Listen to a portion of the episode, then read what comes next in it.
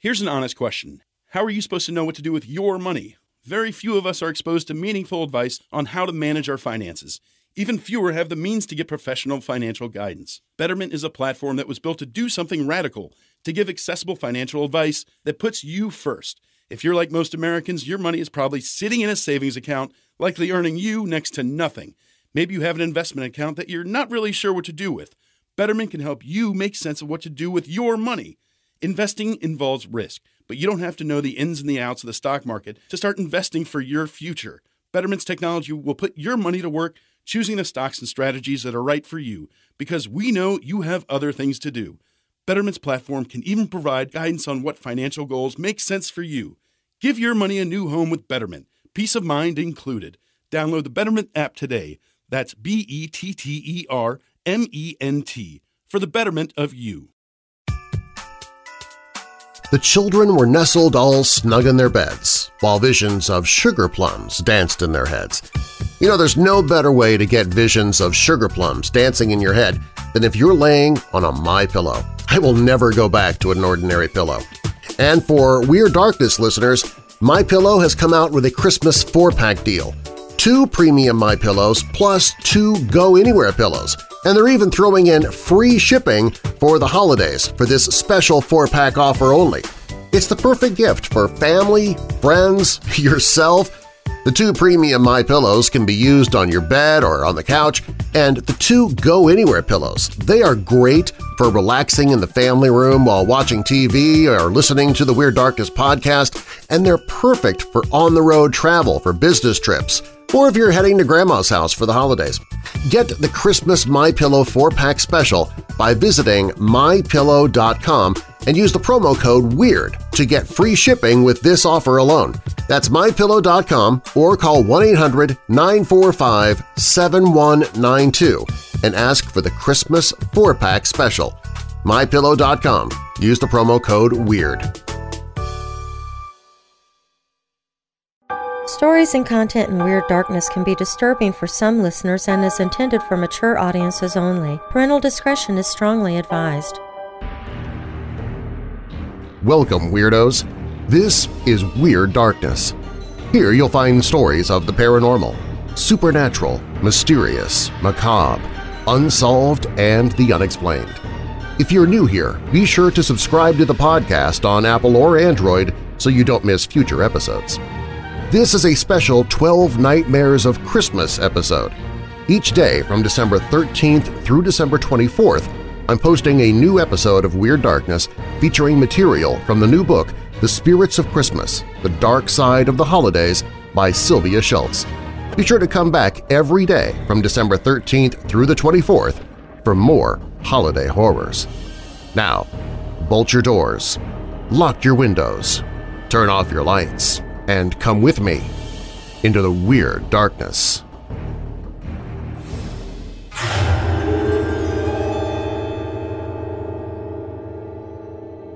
The middle years of the 19th century were a time of great advances and great optimism. Social reforms were the order of the day, and many people felt they could change the world for the better through their ideas. It was not only in New England cradle of the young nation that these changes were taking place. Even in the Midwest, at that time still considered the wild frontier, social reformers sought to spread their ideas. Judge Wade Loughborough purchased over a thousand acres of land bordering the Ohio River in Clermont County, and in 1844 he founded a village he called simply Utopia. Loughborough and his followers were supporters of the philosophy of a Frenchman named Charles Fourier. Fourier envisioned a society based on agriculture, far removed from the evils of mechanization, where people would live and work together. Work would be assigned to people according to their natural inclinations and abilities. In short, he envisioned a commune where every person's need would be provided for and where people would help one another. Loughborough and his group were eager to try out this social experiment for themselves. They built a two-story brick building with 30 rooms for everyone to live in. Unfortunately, communal living is not always the easiest way to run a society, and within two years it became obvious that the community was not going to be a viable option. In 1846, Loughborough, seeking a way to make at least some of his investment back, sold the land and house to John O. Wattles, the leader of a group of 100 spiritualists. The spiritualists, too, were seeking a better way to a perfect society. Spiritualism was intensely popular during the mid-19th century, gaining even more followers during and after the Civil War. Spiritualists believed that human beings don't really die. Although physical bodies might decay, the spirit lives on in the afterlife. Spiritualists sought to communicate with the shades of the deceased with the help of mediums. The souls of the dead, they believed, could speak with those they'd left behind through many avenues, such as manifestations, written messages, spirit photography, trance speaking, automatic writing, even music. Wattles was a medium blessed with the ability to converse with the spirits. He was not, however, a builder. When the spiritualists bought the house that Loughborough's group had built, they decided for some reason not to leave it where it was. Instead, they moved it closer to the river, adding a basement and a third story. The housewarming party for the reconstructed building and the spiritualists' grand experiment was planned for December 13, 1847. The house was filled with people, all gathered to mark the beginning of a new adventure.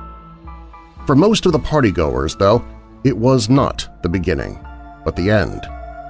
As people mingled and chatted, sipping cups of punch, no one suspected the insidious danger that stalked the new building, drawing even closer.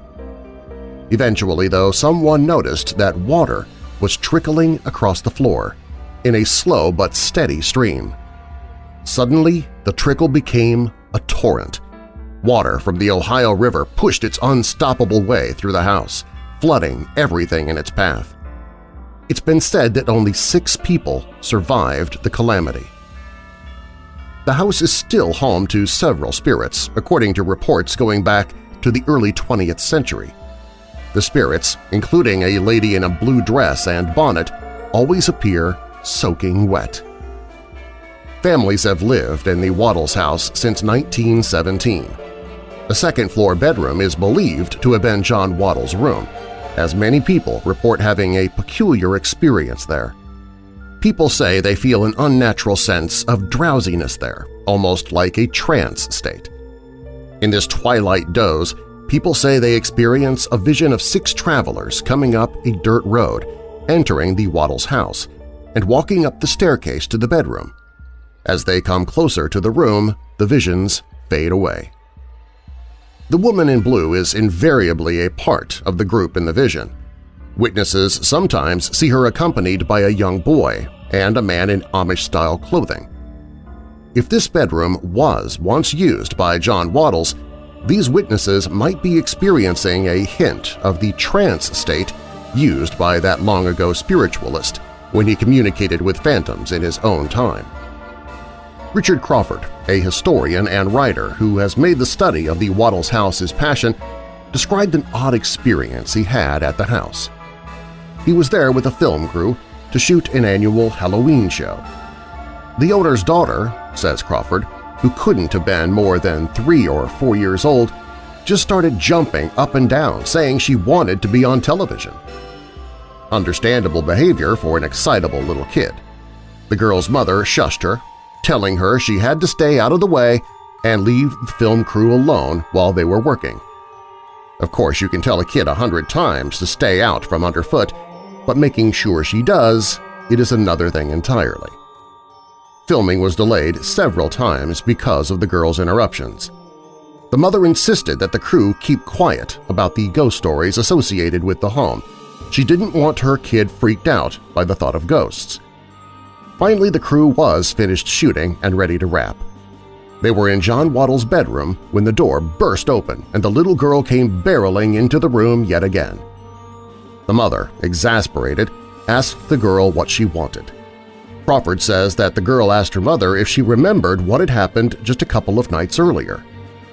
The mother recalled aloud that she had been baking and had asked the girl to stop bothering her. I'm beginning to see a pattern here. The girl nodded agreement and, according to Crawford's recollection, said, Yes, and I didn't bug you anymore. I didn't even let the people who came to the door into the house. There were six people outside, and there was a lady in a blue dress with a blue bonnet, and they were all wet. Mother and film crew sat, stunned. The girl's mother had been vigilant about shielding her young daughter from the unsettling stories of the house's history. But all on her own, the girl had just described the apparitions people had been seeing for years, down to the smallest detail. They say children are more receptive to seeing spirits, simply because they haven't yet learned that they can't. It seems the little girl was picking up on the psychic echo of that long-ago tragedy.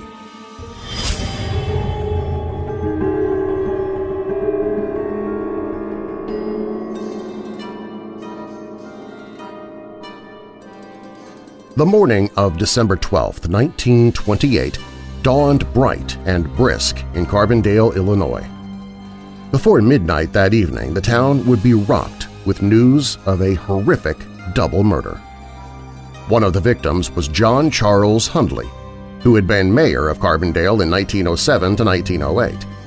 He was a wealthy, well-respected businessman who had many friends and business associates in the area. Also dead was Hundley's second wife, Luella. Although he had the respect of his peers, John Hundley had made some mistakes in his life. In 1893, he had killed a man. Hundley had murdered a music teacher but was acquitted by the jury after he explained his reason. The man had been sleeping with Hundley's wife. By invoking the unwritten law, Hundley gained the sympathy of the husbands and brothers sitting in the jury box. After this incident, Hundley divorced his unfaithful wife. This caused a family rift between Hundley and his son Victor. The spat has supposedly been smoothed over years before John's murder, but there were those in town who hadn't forgotten the bitter feelings between father and son. Hundley remarried a few years after his divorce, choosing Luella Harrison as his new bride. Luella herself came from a business-minded family.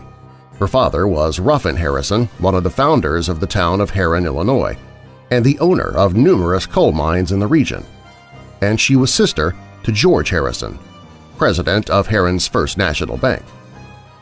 In 1915, John and Luella Hundley bought a lot at the corner of Main and Maple Streets and built a lavish, luxurious home for themselves. John was the model of a Gilded Age tycoon partnering with his son Victor in the younger Hundley's coal business. Luella, as benefiting the wife of an upper-class businessman, was very active in charity work and was an accomplished musician besides. Luella in particular was regarded as having no enemies, which made her murder even more shocking. A family friend, Job Goodall, visited the Hundleys on the evening of Wednesday, December 12th. The Hundleys were planning a motor trip to their winter home in Florida, and they were looking forward with high spirits to their departure on Sunday. Goodall left the house around 8 p.m., and Luella locked the back door behind him. Just before midnight, Olga Casper, the Hundleys' next-door neighbor, heard several pistol shots ring out into the night. Peering out her window, she saw the lights in the Hundley house go out. Later, she heard someone running past her house, coming from the Hundley's home and heading towards Victor's house just 200 yards away. In response to phone calls from the neighbors, police were on the scene in minutes. The investigation determined that John Hundley was murdered first. His body was found in an upstairs bedroom, dressed only in a nightshirt and socks. He had been shot from behind, six times with a 45 caliber revolver. Luella Hundley had been killed, it seemed, on a rear stairwell, attacked as she went to investigate the earlier shots. She'd been shot twice in the head and once in the heart. From the stairs, her body had rolled into the kitchen. A pencil lay on the floor next to her left hand, and an unfinished letter was still sitting on the table in the next room. Luella's was a life suddenly interrupted. At first, Chief of Police Joe Montgomery told the press that robbery seemed to be the motive for the murders. However, there was only the slimmest evidence for this theory – an empty pocketbook on the floor near Luella's body. Other than that, nothing in the house was disturbed. Not the valuable artwork, not the expensive furnishings, and not the considerable amount of cash. The police quickly focused their investigation elsewhere. On the morning of December 13, investigators thoroughly searched the Hundley house. They discovered that the back door that Job Goodall said Luella had locked behind him after his visit was unlocked at the time of the murders, with no sign of forced entry. That hinted strongly that the Hundleys knew their attacker. Perhaps Luella even got up from her letter writing to let him into the house. Tracking dogs were brought in and put on the trail of the killer. Four times the dogs led their handlers straight to the home of Victor Hundley, John's son. This did not look good for Victor. Even worse, investigators from the Jackson County Sheriff's Office searched the route between the two houses. Along the path, the investigators found several slips of paper that seemed to have been dropped unnoticed, perhaps as the killer fled the Hundley house. One paper, dated December 5th, was a notice of the termination of partnership of Mr. and Mrs. J.C. Hundley with Victor Hundley, dissolving their support of Victor's prominent coal business. Another paper was a blank deposit slip. On the back, a note in Luella's handwriting figured the interest on a loan in the amount of $532. At the top of the slip, also in Luella's handwriting, was the name Vic. All of this was enough for Sheriff William Flanagan to bring Victor Hundley in for questioning. Things began to look even bleaker for Victor when investigators found a blood-stained khaki shirt during their search of his house. Victor claimed he'd been wearing the shirt when he'd been told of his father and stepmother's murders. Police had come to his door, Victor said, and had woken him and asked him to come to the elder Hundley's house. He had picked up his stepmother's body while he was wearing the shirt, and that is where the blood had come from. Investigators countered with the fact that Victor hadn't touched the body. Victor immediately changed his story. He remembered suddenly that he'd been wearing the shirt while out hunting quail, and that's where the blood had come from. Sheriff Flanagan hammered on Victor for seven hours, Victor told investigators that on Wednesday night, the night of the murders, he'd been home all evening, reading and playing with his son. He had gone to bed early. Then he'd been awakened by the police. He admitted that he owned a 45 caliber revolver, but he claimed he had recently loaned it to his father. Police searched both houses for the gun, but found nothing. To this day, the murder weapon has never been found all of Victor's protestations did not prove his innocence. He was put under house arrest as the investigation continued. At the inquest, Job Goodall testified that John Hundley had recently told him that he planned to write up a new will. John planned to disinherit Victor because he was no good. If this was the case, Victor stood to lose a lot of money by being cut out of his father's will. John Hundley's estate was worth over $350,000, but Victor was faced with having to settle for just his trust fund, worth less than $15,000. Victor was arrested for the murders of John Charles and Luella Hundley on December 15th, immediately after their funerals. The state's attorney, Fletcher Lewis, felt sure he could prove Victor's guilt in court. Incredibly, though, Lewis was wrong. In an amazing display of the accused being innocent until proven guilty, Lewis was forced to let Victor go free on December 31st. After the hearing, the disappointed prosecutor made a statement to the press. While the facts and circumstances learned from the investigation amply justified the holding of Victor Hundley and the filing of a complaint charging him with murder, I have decided to prosecute this case no further. As if washing down this bitter pill, Lewis added, I feel quite sure that the atrociousness of this crime will compel the conscience of the person who committed it to someday make public his guilt. But if Lewis thought to shame Victor or anyone else into confessing to the double murder, it didn't work. The shooting of J.C. and Luella Hundley has never been solved. Maybe that's why the house in which they died still echoes with their presence. The mansion sat empty for two years after the murders. The only physical evidence of the tragedy was a bullet hole in the wall near where Luella's body was found. But the community's memory was long, especially when it came to murder. In 1930, Edwin Vogler Sr. bought the mansion and its contents from the Hundley estate. In 1972, the house was sold to the Simmons family, who converted the mansion into a gift shop with apartments upstairs. Several of the past owners and tenants have reported oddities in the building. One resident heard the piano downstairs playing faintly by itself. Her family also heard footsteps going up and down the stairs. Former owner Victoria Sprahe felt that Luella's ghost followed her home from work at least once. Sprahe ran the gift shop in the Hundley's house for five years. One evening, as she let herself into the empty house, she noticed that the kitchen lights were on, and she heard pots and pans clanging. She wasn't spooked by the industrious spirit, though. It's a very peaceful vibe. Sprahe's daughter, Nina Bucciarelli, had her own odd experience with the ghosts of the Hundley house. She and her husband have both seen the porch swing move by itself, even when there was no wind. I think Mr. and Mrs. Hundley still like to swing at night, she said.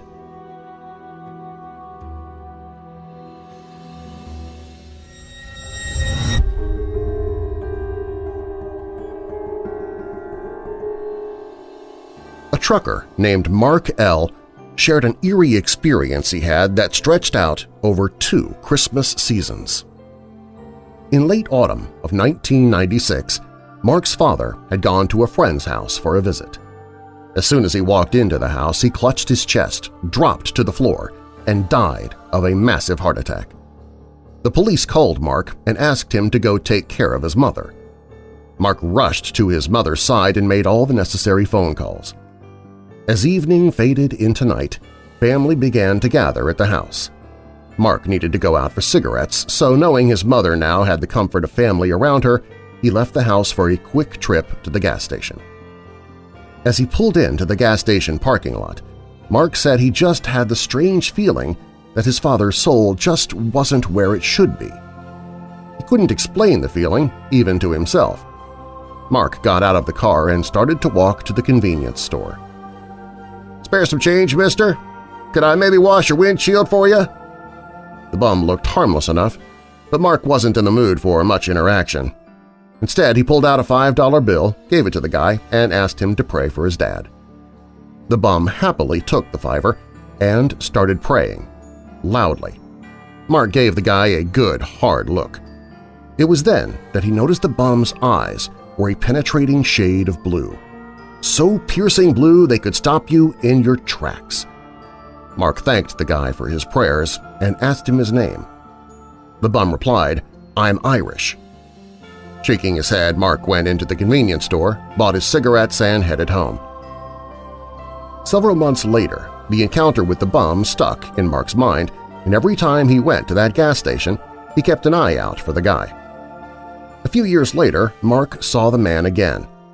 Mark asked the guy if he remembered him and if his name was Irish. Yeah, I'm Irish, but nah, I don't remember you. Mark realized with a jolt that the guy's eyes were a brown, so deep they were almost black. They were not the startling blue Mark had seen the night his father had passed away. But that was only part of Mark's story. Much of Mark's driving took place on I-80 in all kinds of weather, Mark grew up in California, so he didn't have much experience with driving in snow and ice. Once, though, he was teamed with another driver who managed to jackknife the truck during a blizzard in Kansas. After that, Mark had a healthy respect for driving in winter conditions. Christmas was fast approaching, and Mark was doing short hops from Chicago to California, making his way home for Christmas. On December 23rd, he pulled in to the Alamo truck stop for a break. Donner Pass was before him. Mark was toying with the idea of trying to get a little sleep before tackling the pass, but he was so exhausted he knew an hour nap might turn into eight hours of solid sleep. A storm was blowing in, and Mark still wasn't sure what his next move should be. He climbed down from the cab of his truck and headed in to use the restroom. Mark was walking about 10 feet behind a group of other drivers when one of them turned around and spoke to him. If you're trying to get home, you better go over the pass right now. Mark didn't know this guy and had never talked to him, but the man had the same brilliant blue eyes Mark had seen the night his father had died. Mark turned on his heel and went straight back to his truck. He gunned the engine and headed up Donner Pass. The CB crackled with incoming weather reports as Mark drove. He made it all the way through the pass and stopped at a rest area when he was safely through the mountains. As Mark pulled out of that rest area, the snow was falling thickly, and he heard over the radio that Donner Pass had been shut down, and it stayed closed for a day and a half. He had made it through the pass just in time. If Mark hadn't followed that unknown trucker's advice, he'd have been stuck at the truck stop over Christmas. As it was, he made it safely home to Los Angeles after delivering his final load. My mother had a smile for the first time on Christmas since my father had passed away the Christmas before, Mark said. Mark has never seen anyone with blue eyes quite like that again, but he's always on the lookout for them. To this day, if I see piercing blue eyes like that, he says, I listen to the words being spoken.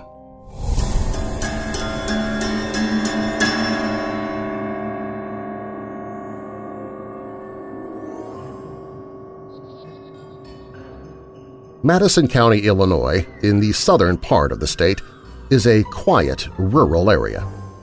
In 1879, Timothy Grouse built a home for himself in the town of Highland. A hundred years later, in the early 1980s, Ken and Judy Ernst rented part of the house for use as a small bakery. Within a decade, Judy's baked goods business had become so popular the couple bought the entire house. For a while, they lived in the house and ran a small restaurant business, but by the end of the 1980s the restaurant had grown to fill the entire building and the couple made their home elsewhere. The House of Plenty restaurant is thought to be haunted by the spirit of the original owner, Timothy Gross. The story goes that Gross hosted a party in his home in honor of the town's early Swiss settlers who were planning a trip back to Switzerland to visit their families. The plans for a joyful reunion turned to tragedy, though. The ship carrying the travelers sank, claiming the lives of over 300 passengers.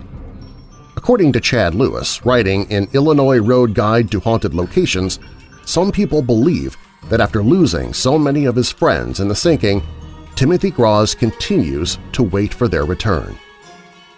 The restaurant building is notorious for having things mysteriously go missing.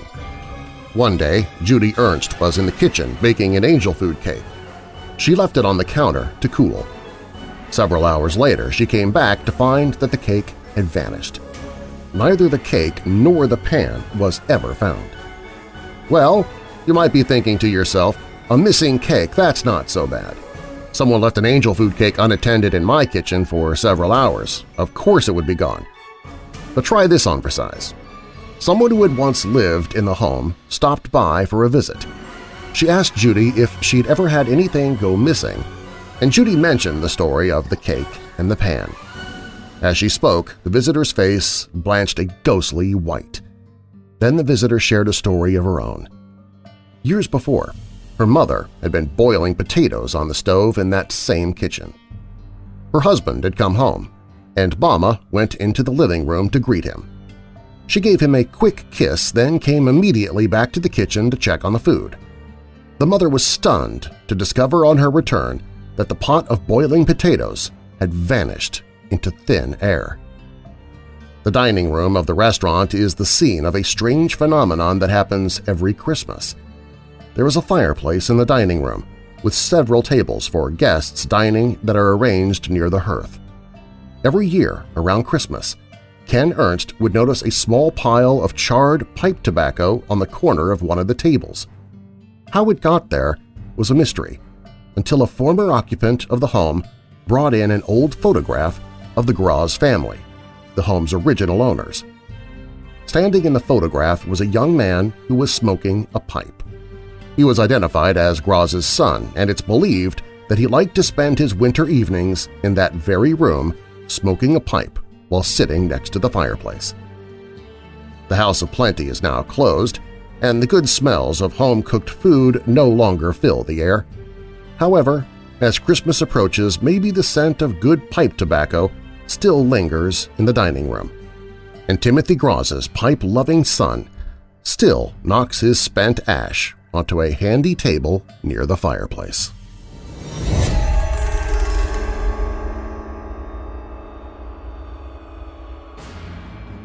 If you enjoyed this episode, consider sharing it with others and help build the Weird Darkness community by converting your friends and family into weirdos as well.